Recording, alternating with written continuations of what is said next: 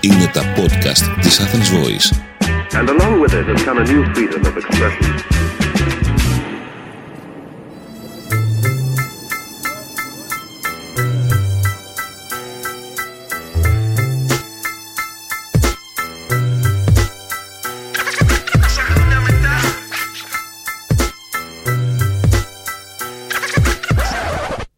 Γεια σας, είμαι ο Παύλος Τουμπέκης και από το 2015 ερευνώ αυτό που στα media αποκαλούμε culture μέσα από συνεντεύξεις, κείμενα, podcast και ντοκιμαντέρ. Το podcast «Με αυτά μεγαλώσαμε» από την ιντερνετική συχνότητα της Athens Voice ευελπιστεί να αναδείξει ξανά στιγμές που διαμόρφωσαν το ελληνικό pop culture από τηλεοπτικές εκπομπές και συνεντεύξεις μέχρι συναυλίες, πάρτι και γεγονότα παντός τύπου που σφράγισαν τη νεότερη ελληνική ιστορία μας.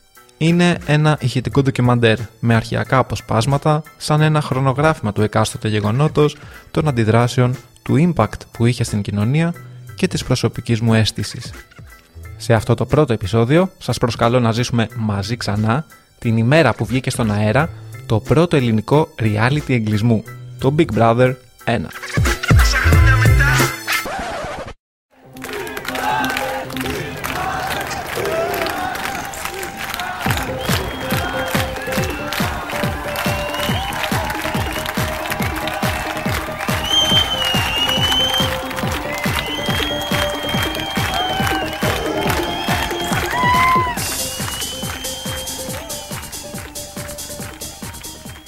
Είναι 10 Σεπτεμβρίου του 2001 και ο Ανδρέας Μικρούτσικος από τη συχνότητα του Αντένα αναλαμβάνει να συστήσει στο ελληνικό κοινό ένα νέο, άγνωστο μέχρι εκείνη την ημέρα κεφάλαιο στην τηλεοπτική πραγματικότητα. Καλησπέρα αγαπημένοι τηλεθεατές στην Ελλάδα, στην Κύπρο και στην Αυστραλία. Σήμερα Δευτέρα 10 Σεπτεμβρίου και ώρα 9 και 1 λεπτό το Big Brother, αυτό το παγκόσμιο τηλεοπτικό φαινόμενο ξεκινάει στον Αντένα. Είναι γεγονός.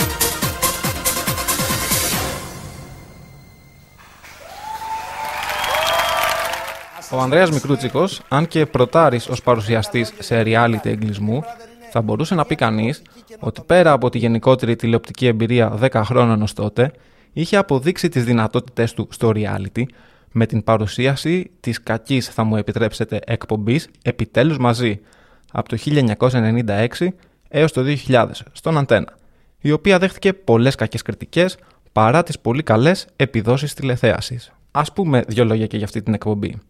Ήταν μια καθημερινή εκπομπή όπου άνθρωποι μπροστά στον τηλεοπτικό φακό δημοσιοποιούσαν το εκάστοτε πρόβλημά τους.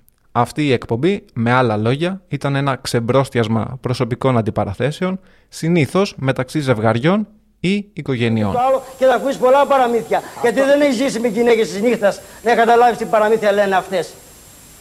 Κατάλαβες, Αντρέα. Μάλιστα. Α, μπράβο. Θες να πεις λοιπόν ότι όλα αυτά τα οποία εξτομίζει εδώ και ώρα Είναι παραμύθια. ότι εσύ δηλαδή είσαι ε, την εξέδιδες, άρα στην ουσία ένας σωματέμπορας Δεν και, την και, και, εξέδιδα. και δεν έχουν καμία σχέση. Δεν έχουν καμία σχέση. Τέλος πάντων, ας επιστρέψουμε στο θέμα μας.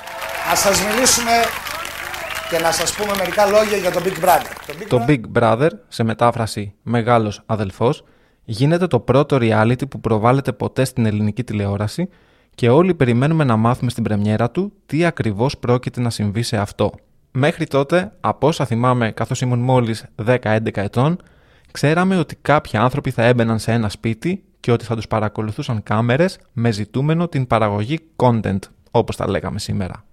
Είπα μόλις προηγουμένως ότι το Big Brother θεωρείται το πρώτο reality που έπαιξε ever στην ελληνική τηλεόραση. Αν πάμε by the book όμως, δηλαδή αν δούμε ποιος είναι ο ορισμός του reality, τότε μάλλον είναι πιο σωστό να πούμε πως ο μεγάλος αδελφός ήταν το πρώτο reality εγκλισμού για την ακρίβεια. Τι είναι reality λοιπόν; Reality είναι μια εκπομπή στην οποία οι πρωταγωνιστές δεν είναι επαγγελματίες και μέρος της ζωής τους και του χαρακτήρα τους καταγράφεται από κάμερες και μικρόφωνα. Το πιο true, το πιο αληθινό, το πιο ουσιαστικό όμως reality θα μπορούσε να πει κανείς είναι εκείνο στο οποίο ο άνθρωπος που πρωταγωνιστεί δεν γνωρίζει μέχρι ενός σημείου ότι τον καταγράφει μία κάμερα. Αυτό ακριβώς έκανε και το πρώτο reality όλων των εποχών. Σύμφωνα με τα παγκόσμια ρεκόρ Guinness, το πρώτο reality στην ιστορία της τηλεόρασης ήταν το Candid Camera, που έκανε πρεμιέρα το 1948 στο αμερικανικό κανάλι ABC. Η ιδέα πρακτικά ήταν κάποιος να κάνει φάρσες στο κοινό, να καταγράφει τις αντιδράσεις τους και να προκαλεί γέλιο, ενημερώνοντάς τους στο τέλος ότι είναι μέρος ενός show. Σε ό,τι αφορά την Ελλάδα τώρα, πολλοί ίσως πούν ότι το πρώτο reality ήταν το Candid Camera στον Αντένα και πάλι το 1992. Δείτε το και να ρωτηθείτε. Αν μια γυναίκα μου έδινε να φυλάξω τον άντρα της δεμένο με λουρί σκύλου, θα το έκανα; Σα παρακαλώ, μισό λεπτό μου το κρατάτε να πω να ρωτήσω κάτι στο κατάστημα και έρχομαι. Μισό λεπτάκι, δεν πρέπει να αργήσω. Ευχαριστώ πολύ. Μα γιατί δεν μας λέτε να φύγω, τι σιρένη. Αφήστε με να φύγω, είναι τρελή η γυναίκα, είναι τρελή. Να τι σιρένη. Ωστόσο, το πρώτο reality στην Ελλάδα ήταν όντως το Candid Camera, αλλά 20 χρόνια πριν, το 1972. Η εφημερίδα, η εφημερίδα γράφει. Ότι καταργήθηκε. Η ώρα τη συγκοινωνία. Μην αγανακτείτε. Μην Εγώ σου λέω κάτσε από πίσω γιατί δεν είναι κορόιδα οι άλλοι που περιμένουν. Όπως και η εκδοχή του 1992 ήταν σε παραγωγή, σκηνοθεσία και κείμενα του Νίκου Μαστοράκη και παρουσιαζόταν από την Μπέτη Λιβανού και τον Ντάνο Λιγίζο στην ΙΕΝΕΔ, δηλαδή τον ραδιοτηλεοπτικό σταθμό των ενόπλων δυνάμεων, μετέπειτα ΕΡΤ2. Κράτησε για έναν χρόνο και τα επεισόδια έφτασαν τα 40 σε αριθμό. Fast forward στο 1999, λίγο πριν το Millennium. Η Endemol, Ολλανδική εταιρεία μέσων ενημέρωσης που παράγει και διανέμει ψυχαγωγικό περιεχόμενο, παρουσιάζει στην Ολλανδική τηλεόραση το πρώτο Big Brother παγκοσμίως και από τότε γίνεται το reality φαινόμενο που ταξιδεύει σε πολλές χώρες. Μέχρι να φτάσει στην Ελλάδα αυτή η πρωτότυπη για την εποχή ιδέα του Big Brother, το reality έχουν παρακολουθήσει πάνω από 2 δισεκατομμύρια τηλεθεατές σε όλο τον πλανήτη. Ενδεικτικά, στην Αγγλία οι τηλεθεατές ξεπέρασαν τα 5 εκατομμύρια. Ανάλογη επιτυχία γνώρισε σε Ισπανία, Ιταλία, Πορτογαλία, Γερμανία, Σουηδία και Αργεντινή. Ενώ στις Ηνωμένες Πολιτείες της Αμερικής το πρώτο Big Brother ξεπέρασε τους 10 εκατομμύρια τηλεθεατές. Το παιχνίδι πήρε το όνομά του από το μυθιστόρημα του George Orwell 1984, όπου ο μεγάλος αδελφός είναι ένα αυταρχικό πρόσωπο που παρακολουθεί τους πάντες μέσα από κρυφές και μη κάμερες. Μάλιστα, στις αρχικές εκδόσεις του παιχνιδιού, η χαρακτηριστική φράση του μεγάλου αδελφού διατηρήθηκε αυτούσια από το μυθιστόρημα στο παιχνίδι. Big Brother is watching you.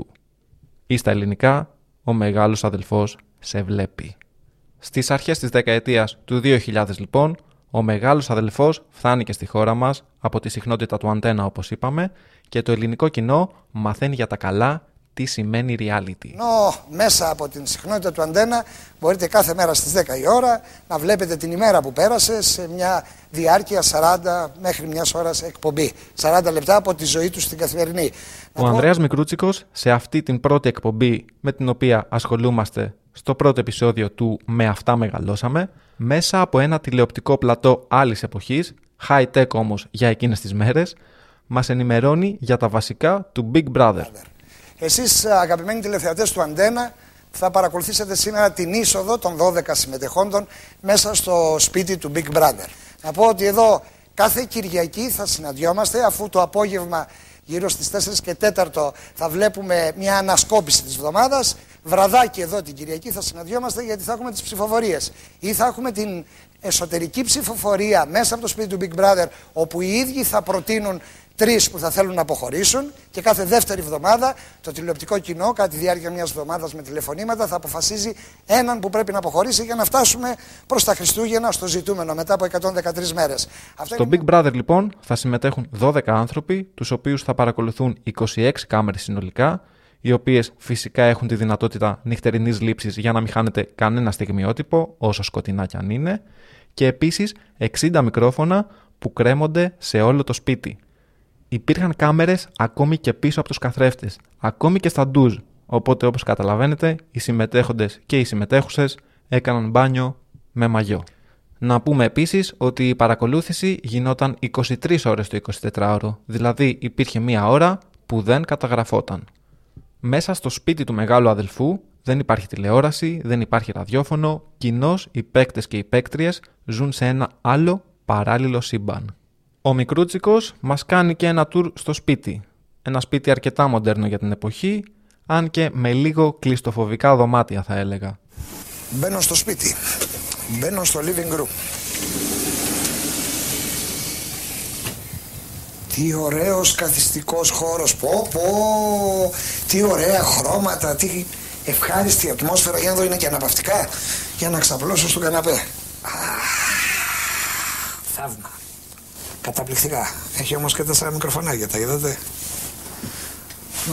Υπάρχει και μια κάμερα εδώ. Όλα τα βλέπετε, όλα. Ο παρουσιαστής Ανδρέας Μικρούτσικος στην πρεμιέρα του Big Brother και σε ρόλο οικοδεσπότη μας πηγαίνει μια βόλτα και από το control room όπου καταλήγουν όλα αυτά τα καταγραφικά συστήματα και εκεί συναντά μερικούς από τους 250 συνολικά εργαζόμενους σε αυτό το project. Σε αυτόν εδώ το χώρο, όπως μπορείτε να διακρίνετε, το βάλετε και καταγράφετε η εικόνα που έρχεται από τα διάφορα μέρη του σπιτιού, μέσα από 26 κάμερες. Αυτές οι 26 κάμερες καταλήγουν σε τέσσερες μεγάλες οδόνες. Λέγονται streams. Δεν θα σας μπερδέψω με ορολογία. Εδώ καταγράφεται σκηνοθετημένη όλη η δράση. Τι κάνουμε παιδες όλα εντάξει; Θέλω μία από εσά δήλωση, αλλά τη θέλω με ψυχή, με ενθουσιασμό. Οι Λατίνοι το λέγανε χωνάνιμα. Είμαστε έτοιμοι;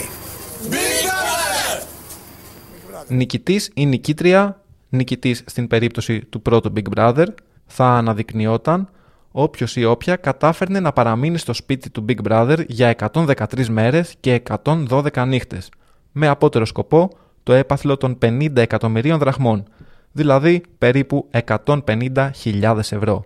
Ένα ακραίο ποσό για την εποχή και ένα από τα στοιχεία που είχαν κάνει μεγαλύτερη εντύπωση τότε. Όπως θα ακούσετε στη συνέχεια, σε εκείνη την πρώτη εκπομπή είχαν φτιαχτεί και κάποια βιντεάκια παρουσίασης για όλους τους παίκτες.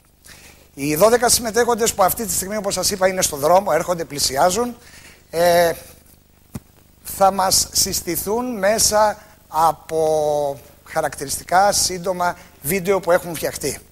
Επίσης θέλω να πω ότι δεν γνωρίζονται μεταξύ τους. Δεν έχει δύο ένας τον άλλον. Εδώ θα πρωτοσυναντηθούν. Εκείνο που μου έκανε απίστευτη εντύπωση σε αυτά τα βίντεο είναι ότι μαζί με το όνομα, την ηλικία και το επάγγελμα των παικτών και των παικτριών θεωρούνταν σημαντικό να αναφερθεί και το ζώδιό τους. Απλά έπος.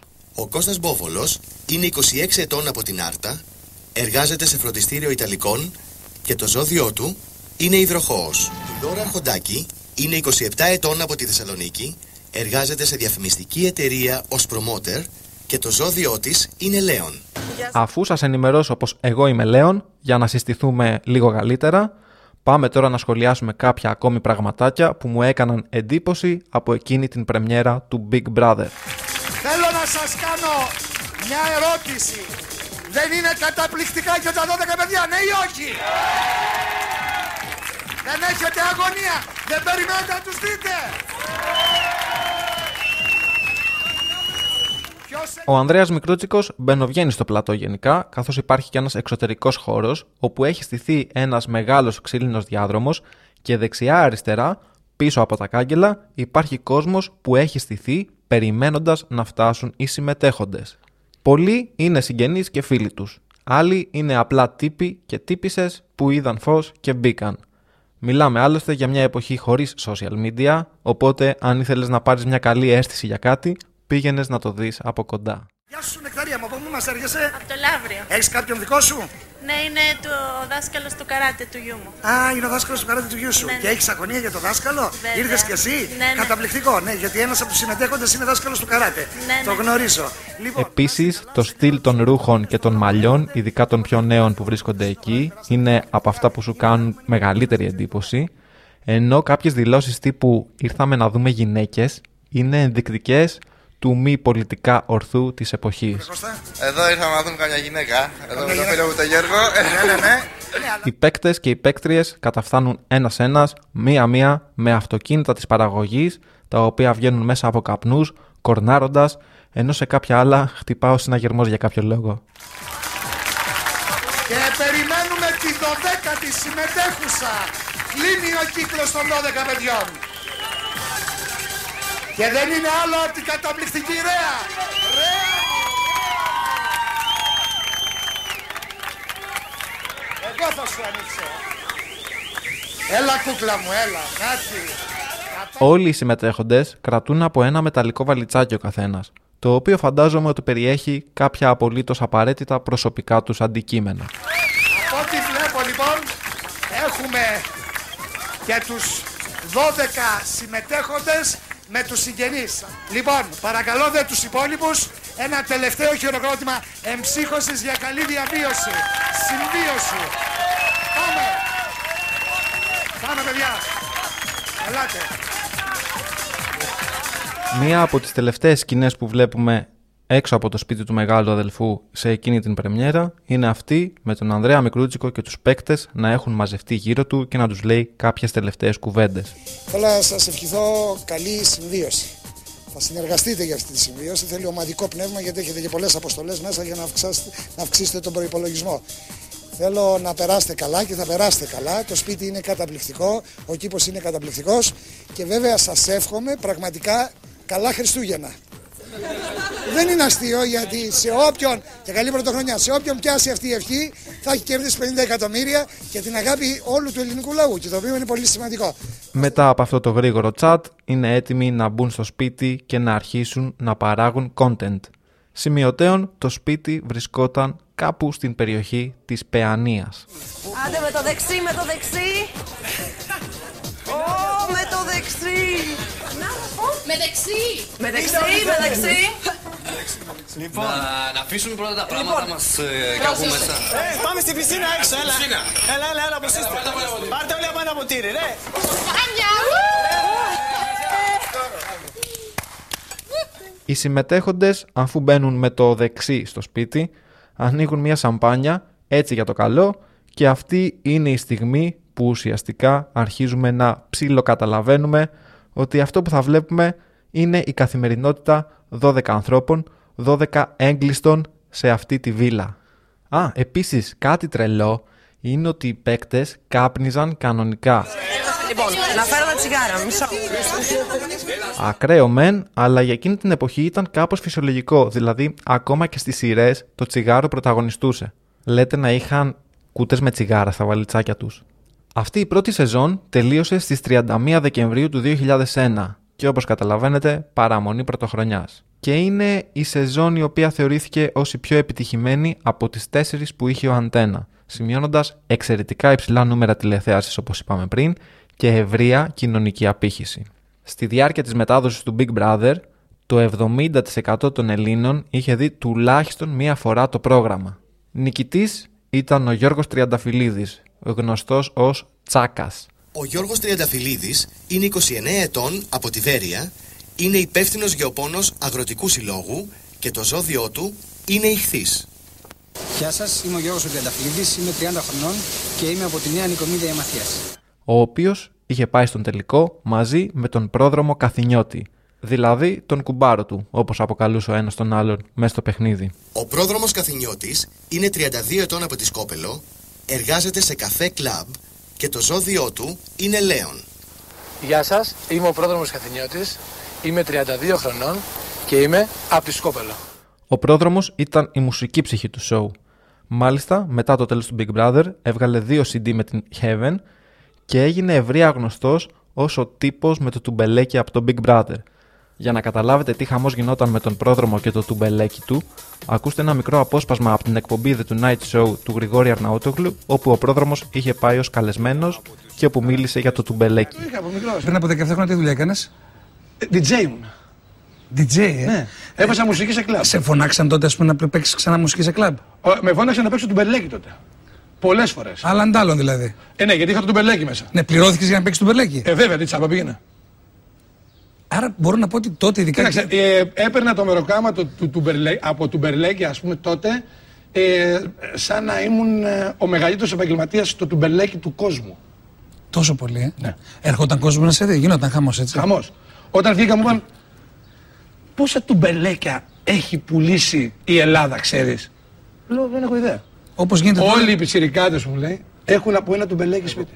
Αυτό που κρατάω εγώ βλέποντας ξανά την πρεμιέρα του Big Brother 1 αλλά και κάποια επεισόδια στη συνέχεια από την πρώτη σεζόν είναι ότι οι παίκτες και οι παίκτριες που συμμετείχαν ουσιαστικά έκαναν μία παύση στη ζωή τους έτσι για τη φάση.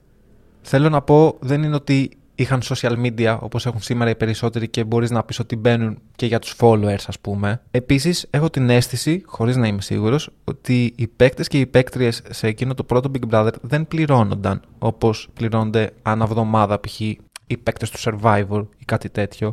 Επομένως, αν ισχύει αυτό, αν κάποιος ή κάποια γνωρίζει ας μου στείλει ένα μήνυμα, αν ισχύει λοιπόν κάτι τέτοιο, ενισχύει, έκανα και ρήμα, ισχύει, ενισχύει, Ενισχύει λοιπόν αυτή τη γοητεία του αγνώστου στο οποίο βούταγαν οι παίκτες και οι παίκτρες του πρώτου Big Brother εκείνη την εποχή και φυσικά αυτή η γοητεία του αγνώστου ήταν από τους παράγοντες που οδήγησαν στα εξαιρετικά υψηλά νούμερα τηλεθέασης. Ναι, ήμουν και εγώ ένας από αυτούς που είδαν τον τελικό του Big Brother εκείνη την παραμονή πρωτοχρονιάς με τον πατέρα μου να μου φωνάζει και να μου λέει ότι δεν είναι σωστό και μιας και το αναφέρω, θα ήταν ωραίο σε κάποια από τα επόμενα επεισόδια να ασχοληθούμε και με τον τελικό του Big Brother. Γιατί όχι; Πάντως, έτσι για να κλείσω και για να πω κάτι ακόμη για αυτό το άγνωστο που υπήρχε εκείνη την εποχή, θέλω να πάμε να ακούσουμε ένα απόσπασμα από μια συνέντευξη της Mary Σκόρδου, μία από τις παίκτριες που συμμετείχε σε εκείνο το πρώτο Big Brother και η οποία μιλάει για το γεγονός ότι παρόλο που γνώριζαν ότι τους καταγράφουν κάμερες, επειδή ήταν πρώτη φορά που συνέβαινε κάτι τέτοιο, δεν το είχαν στο μυαλό τους συνέχεια. Δηλαδή, λειτουργούσαν, δρούσαν, χωρίς να έχουν στο μυαλό τους ότι υπάρχει μια κάμερα, ότι πρέπει να στηθούν, ότι πρέπει να προσέχουν τι θα πούν. Πάλι αυτό. Δεν ξέραμε, δεν το είχαμε στο μυαλό μας ότι μας παρακολουθούν όλη την ώρα. Ήμασταν εντελώς ανυποψίαστοι για όλο αυτό που συνέβαινε. Νομίζαμε ότι την ώρα που μας κάνει το ζωντανό αυτό, ας πούμε. Είχαμε το live που μας μιλούσε και εγώ νομίζω ότι τότε μας έβλεπε ο κόσμος. Εκείνη, εκείνη την ημέρα εγώ πήγαινα να βαφτώ ε, και να, να βάλω κάποιο ρούχο λίγο έτσι, ας πούμε, τι, ε, το τζινάκι μου λίγο καλύτερα, γιατί ήμουν ας πούμε, με το παρεό μου, με το μαγιό μου. Δεν το είχα στο μυαλό μου ότι υπάρχουν τόσοι άνθρωποι την παραγωγή, ότι μας παρακολουθούν, ότι ο κόσμος βλέπει έξω. Δεν είχα ιδέα τίποτα. Δεν, δεν ήξερες ότι καταγράφουν Δεν υλικό; το ήξερα. Νομίζω- Ήξερα ότι καταγράφουν υλικό που μπορεί να χρησιμοποιηθεί και τα σχετικά, αλλά δεν ήξερα ότι 24 ώρες το 24ωρο υπάρχει κάμερα. Big Brother's on the move. Λοιπόν, αυτό ήταν, αυτό ήταν το πρώτο επεισόδιο του νέου podcast της Athens Voice «Με αυτά μεγαλώσαμε». Είμαι ο Παύλος Τουμπέκης, ελπίζω να σας άρεσε αυτό το πρώτο επεισόδιο. Θέλω να στείλετε μηνύματα και σε μένα και στην Athens Voice για θέματα που θέλετε να ασχοληθούμε στη συνέχεια. Ευχαριστώ πολύ που με ακούσατε. Τα λέμε στο επόμενο επεισόδιο του «Με αυτά μεγαλώσαμε». Γεια χαρά! Hello, Big Brother. Η μελωδία στο intro του podcast είναι sample από το κομμάτι «Όσο περνάνε οι χρονιές» του Τάκι Τσάν. We all need you.